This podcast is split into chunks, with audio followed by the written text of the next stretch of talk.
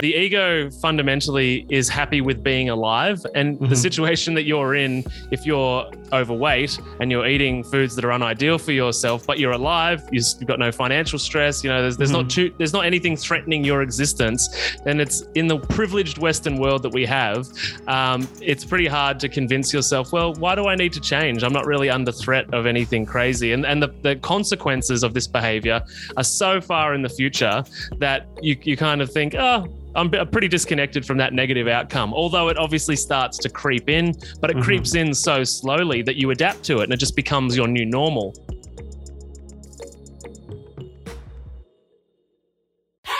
It's finally here. Welcome to Do It with Dan. entrepreneurial philanthropist, public speaker, and author, creator of the Beyond Intention Paradigm. Here is your host, Daniel Mangena.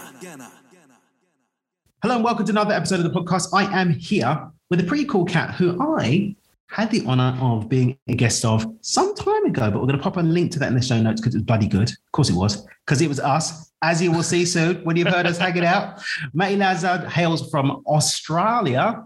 Um, he's doing some really cool stuff, supporting women stepping into the fullness of who they are, breaking the relationship to emotional eating, claiming back their power and stepping into a healthy relationship with their body. We're going to talk about that and how it feeds into other things. Before I run out of breath, which I've kind of done already, Matty, let them know who you are and what you do, bro. Thanks, man. It's so good to be hanging out with you here. I appreciate the invite. Thank you. No, no, no, no. Honestly, we had such a cool time on the podcast. And again, guys, make sure you go and check out that episode and subscribe to Matty's podcast. I was like, oh, we got we got to pick this up again. We've got to pick this up For again. sure. Yeah, yeah, yeah, yeah. Um, so a little bit about me. Um, so I grew up in country Australia, as you can probably tell from my accent, um, and I grew up with a mum as a nurse and sort of grew up with this interest in medicine and healthcare and stuff like that and then moved to the city to study uh, and then spent a fair bit of time in my career after studying in hospitals only to discover uh, after working for many years in a cancer hospital that the world health organization website which you know questionable organization maybe maybe not um, We'll but on their cancer page, they say in the first sentence, uh, 90 to 95% of cancer is diet and lifestyle. And I naively in my early 20s simply asked my professor, why doesn't anybody here deal with diet and lifestyle? Yeah. Um, and, and I was just laughed at basically. And so I went down the rabbit hole of the unfortunate truth of capitalism and the pharmaceutical companies and, you know, the stuff that we've been privy to in the last couple of years in a Mhm. very different way.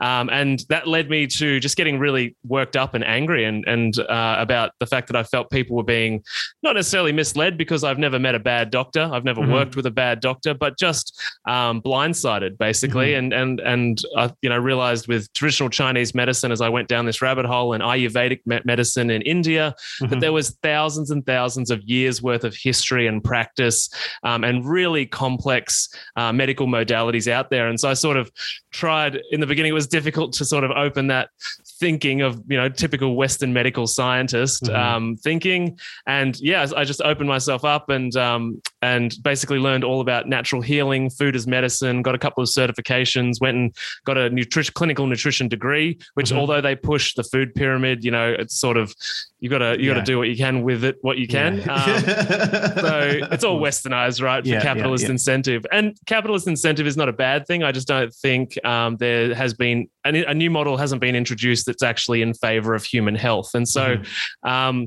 so that led me down the path to where I am today, which is basically helping people lose weight. Because the one thing I learned being in the hospital and walking through clinic every single day was that without doubt, the vast majority of people in a hospital or in a, specifically a cancer hospital are blatantly overweight. Like it's very clear.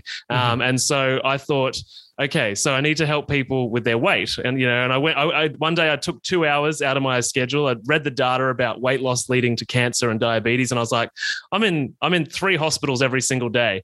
And so it took me two hours and I went into every single ward and I counted the numbers on my phone. And it was like, you know, 86% of people, and obviously it's not a clinical trial, but Yeah. 86% of the people that I saw in beds, in wards, whether it be the psych wards, whether it be the cancer ward, whether it be diabetes, Alzheimer's, you know, all that kind of stuff, ICU, were overweight. And so I thought, okay, I need to help people with weight because then they won't even have to walk in here. Mhm. Um, and and so I started down that path, helping people lose weight. And then I realized after talking at seminars and events and, and being fortunate enough to be speaking at retreats all over the world, I never actually met anybody that didn't know meat and veggies were a good idea. So I was like, if everybody knows what to eat, like why aren't they doing it? And that's Mhm. where I arrived at what I do now, which is the emotional eating, relationships with food, and behavior change psychology element of our inter- the way we interact with food and health. And and that Mhm. comes down to a lot of potentially similar stuff that you work with about belief systems and Mhm. um, you know, stepping into who you could possibly be and letting go of old stories about what Mhm. is or is not true.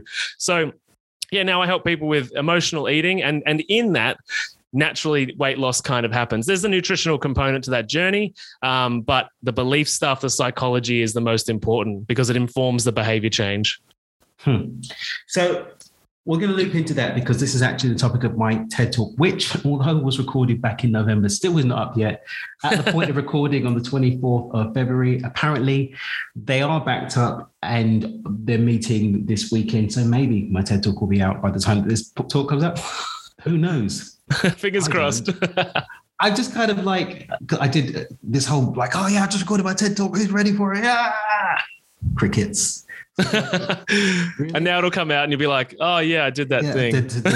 and because because of the rules, like I can't even like share any pictures or clips of it or anything Right. until it's Yeah. out. But anyway, point being, the whole thing about that relationship between environment to emotions to mindset and beliefs to unconscious habits and behaviors, which run so much of our lives, is a big part. And identity sort of wraps this whole thing up, right? Because Mhm. I mean, I've had this myself when I was looking to get back in shape. I kept getting stuck and kept stopping doing the exercising, kept finding myself going to the donut shop. I was like, I don't even want to do this. Like, I want to be. And it's like, no, you don't, because if you wanted, you'd be doing it. oh, what's going on? The identity. I had the identity of a little fatty. Um, Mhm. Spend some time working on that. Boom, 25 pounds later, or whatever it is, like gone. And I don't have those cravings anymore because they're no longer a part of my identity. So Yeah. I, I get you completely on that. And we're going to dive into that a little bit because I'd love for you to share some of your expertise with the listeners so that they can dive in. But there's something that I want to touch on with what Mhm. you said meat and veggies. Now, the reason why I had 25 pounds to lose is because somebody tried to tell me what I should be eating. And they, they didn't tell me to go and eat junk food. They said, you should be eating X, Y, and Z. And I didn't feel good eating X, Y, Z, but I still ate it. Again, it was healthy food, but not really for my body. Mhm. What are your thoughts as a competent health professional on people pushing diets as a cookie cutter thing? I'm asking this because you mentioned Ayurveda, so I'm sure you've got a different answer on this. But cookie cutter approach, like you should be eating this and you should be eating that, when it might not be for them. That's a great question. And it's particularly pertinent to the group of people that I work with, which are women, which go through significant stages that are very different to one another through their with their hormones, with their menstrual Mhm. cycle, with menopause. Um, so yeah, I think cookie, cutter approaches in a very general sense. Theoretically will work for most people. And and I very much believe in like the the, the core elements of a diet should be Mhm. protein, no matter what, right? Mhm, mhm, mhm. human cells run on protein. We rebuild cells with protein. And Mhm. that's actually the piece that's missing from a lot of conventional diets, which we're starting to see more of uh, with the ketogenic diet and carnivore diet.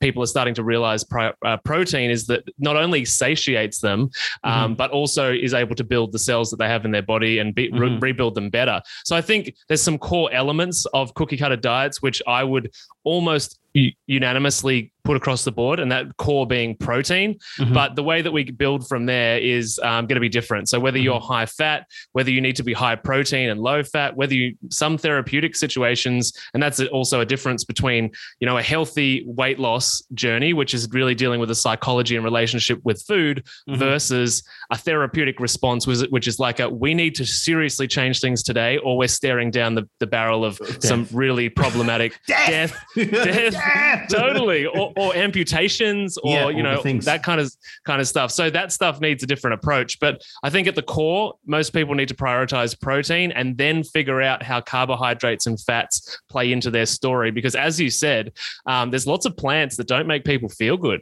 Um, uh, even though and especially with gut issues lots of Mhm. plants cause gut issues. There's lectins there's anti-nutrients.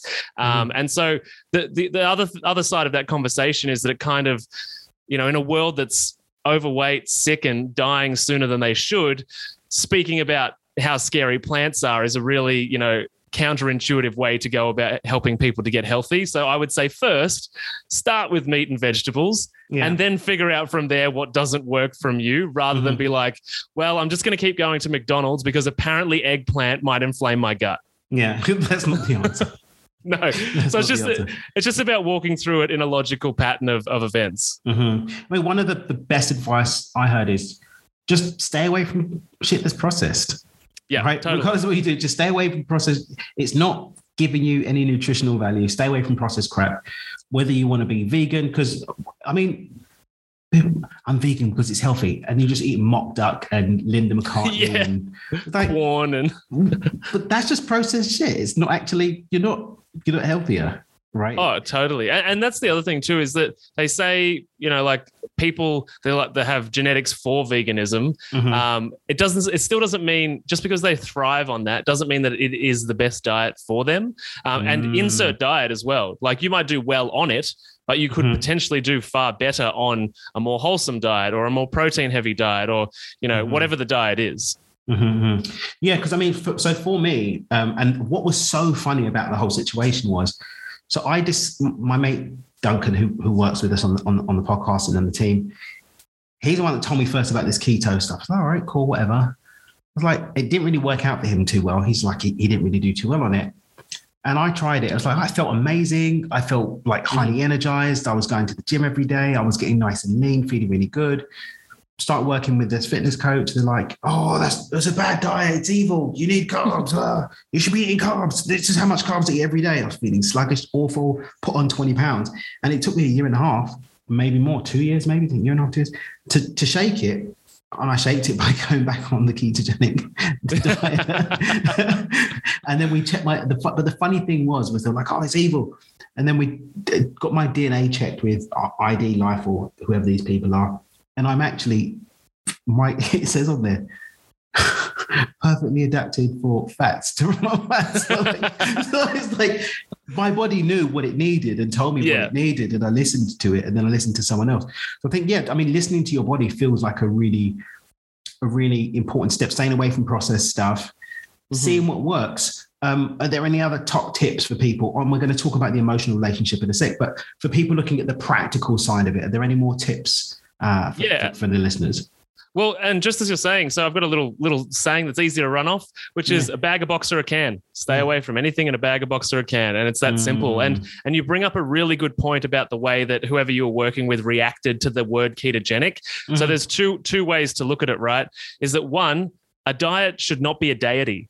Like, Mhm. and unfortunately, in this modern world, people emotionally attach to this belief system of veganism or Mhm. carnivore, and and they live like by a set of values. And a diet should not mean a set of values. You Mhm. should go towards whatever makes your body feel amazing. Uh, Mm. you know, and, and as long as it's not in a bag, a box, or a can, and processed and full of crap that's going to make the situation worse, Mhm. then whatever that looks like for you, that's okay. And as well, some people need to use one particular framework in order to get to a situation where a different framework will work. For mm-hmm. instance, a lot of people that I work with need to go through a high protein or a high fat diet before they can get to a place where their body will tolerate carbohydrates without putting back the weight the weight back on, right? So mm-hmm. there's there's journeys to go through and also yeah, just remembering that saying you're on a diet doesn't mean you're saying you've got a, religious affiliation No. and you're you're against the world. I And, worship. I worship at the. yeah. A lot of my vegan mates and GMAC, if you're listening, I'm talking about you. She's like, so we joke. She's like militantly vegan to Yeah. the point of humor, but we can laugh about it. But we're laughing Yeah. about it. But she's still kind of serious that she wants everyone to be vegan. Um, and she's like, "Yeah, I'm vegan. Of course, I, I tell everyone I'm vegan all the time because that's what we do. We're vegan." Uh, but it's the same with some of these other diets as well. I'm carnivore. I've made an Instagram account, and therefore you'll worship at this deity with me. Totally. Ah, no vegetables for me. Ah, give me the meat. But it's the same. Like all these elimination diets. I, I don't know. For me, I, I agree with you. This whole deity thing's a bit. Well, the, there is an element there which is worth paying attention to. And that is not to be angry at the name of the diet or the Mhm. Instagrammer, but to be angry at big food because big food leverages those words and creates carnivore snacks or keto snacks that are absolutely terrible for you. Yeah. You know what I mean? A vegan snacks. A lot of vegan food is terrible. You can you can thrive on Oreos on a vegan diet. You know what I mean? like, which is like h- horrific. Like Yeah. you probably cut ten years off your life if you do Yeah. that. You know what I mean? So yeah. it, it's not the diet to be angry at. It's the the marketing companies and advertising that are leveraging these terms and bending the rules to make you think you're doing a healthy thing. Even the word natural or nat, you know no preservatives or all these types of lines are being leveraged in strategic ways to give you the illusion that something is healthier than it is. Mm, mm, mm, mm. And again, the context of all of this discussion still is happening within. So all of this discussion is happening within the context of who and what we are through mm-hmm. our lens, our identity. Could you speak a Yeah. little bit about that and, and how people can get lost in their identities and perhaps some of the ways that you support people in changing their identity and how that supports them in losing weight and such? Yeah, absolutely. So I guess I start sort of from a psychological standpoint, which is just really understanding who you are and who where your ego sits in in all of it, basically. Because um, the ego fundamentally is happy with being alive, and the Mhm. situation that you're in, if you're overweight and you're eating foods that are unideal for yourself but you're alive you- you've got no financial stress you know there's, there's not too, there's not anything threatening your existence And it's in the privileged western world that we have um, it's pretty hard to convince yourself, well, why do I need to change? I'm not really under threat of anything crazy. And, and the, the consequences of this behavior are so far in the future that you, you kind of think, oh, I'm pretty disconnected from that negative outcome. Although it obviously starts to creep in, but it Mhm. creeps in so slowly that you adapt to it and it just becomes your new normal and then your Mm. ego attaches to that right and it's like this is who i am. And that story that you might that your ego might have helped you provide is like i am a fat person or i am someone who can't do exercise or you know or that food doesn't make me feel good or i can't eat healthy food. And you start installing all of these belief systems like i can't eat healthy food. I can't do exercise. I can't i can't. Um, and you might have picked some of this stuff up from your parents too. So one thing that I deal a lot with is mothers, busy mothers that, um, you know, they prioritize themselves last. Um, and this m- sort of modern world has sort of pushed for, you know, equality and women to be as busy as men, as external to the home as men. And what that has done is meant that they um, still have that matriarchal, you know, maternal instinct, which is like, oh, I've got to do all of this plus be the mother to the children. So that means Mm. that they prioritize themselves last. And that means they get overweight, sick, Mhm. you know, they're, they're running on stress. So their hormones are absolutely knackered. Mm. But what that actually does is that we're told, you know, mothers are told and, and parents are told that if you put the kids first, um, then that's being good parenting. Mm. However, the, the long term investment, which nobody is paying attention to, is that you are handing your child a set of belief systems and conditioning their ego for when they become an adult and leave the home to be like, okay, how do I look after myself in the world as an adult? I'm going to look to my parental figures. How did they look after themselves? Oh, they didn't. And so that child will then go into the world. So this is where we come back to the self care is not selfish idea, because not only is it not selfish for yourself, but you're training your children and those younger people around you that self care is important to the self Mm. as well as everybody else right so so we begin in that early phase of identifying the belief systems what we've what's the pattern we've been unconsciously living in and understanding what part of my personality has been automated to the point that it's Mm. not even in my conscious awareness now Mm, mm, mm, mm, mm. I was speaking to, um, I was on a, I guest co-host this week. Well, he does it daily. I do it once a week. A, a Yep. podcast called LOA Today, run live. And um, he said that the other day, he just sat down and every time he went into doing something, he paused and he said, I'm consciously choosing to do this, whether it's sitting down to eat something. something and he just started to develop this more conscious relationship with who he is. And it, it kind of mirrored, I was saying to him, it mirrors this exercise I give clients, which is called the disruption technique. I think I've got it, some one of the episodes on the podcast speaks about this too, whereby you try it for an hour and then you try it for longer, where every single impulse before acting on it, you pause and you ask, is this something that I consciously choose to do? And it just Mhm. develops this sense of, of consciousness. Does a conscious awareness play a big role in our ability to change our identity? Or is it something that you can do without perhaps going down the rabbit hole of really going into consciousness and self awareness? Well, I think anyone that's ever studied a health degree of any kind has done um, public health, a, a public health subject. And you, what you learn in that subject is that social determinants of health Mhm. are the most powerful things. So the suburb that you live in, your postcode is more impactful than your genetic code because we um, are so driven because we're pack animals and we're so driven by the inputs of our social environment, and that includes our parents, our brothers and sisters, our friends.